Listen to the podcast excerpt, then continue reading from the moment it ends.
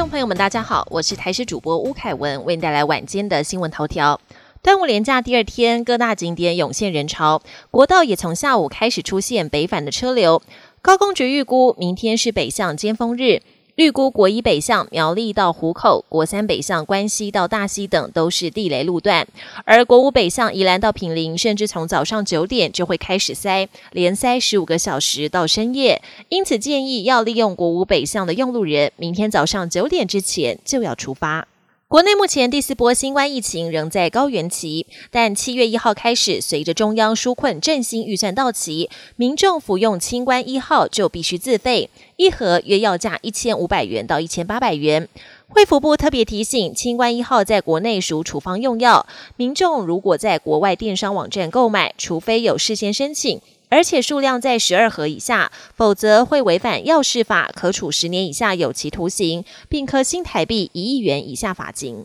Me Too 事件持续在演艺圈延烧，一名网红日前在脸书爆料称，曾经被一名演员性侵未遂，还透露对方目前中风、有儿女、常演出好爸爸角色等线索，让外界联想到资深艺人廖俊。由于廖俊即将因动脉瘤开刀遭影射，更直接影响百万代言。下午跟儿子一起到派出所提告。廖俊的儿子更爆料，这名网红私下跟他们联系，已经改了口。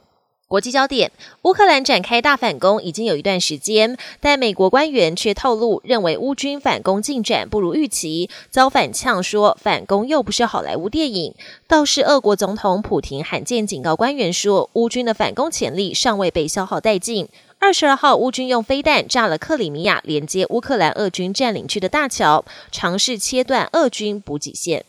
全球穆斯林迎接年度盛事麦加朝圣，今年的圣城朝觐活动将在六月二十六号展开，预计将恢复疫情前的盛况，吸引两百五十万人参加。今年沙国为了后疫情时代的首次朝觐，目前举行盛大军演，场面相当热闹。巴基斯坦一名男子去年从家乡出发，以徒步的方式到达麦加，五千四百公里的路程充满挑战。不过疫情之后，通膨发威，也让许多穆斯林打消今年前往麦加的计划。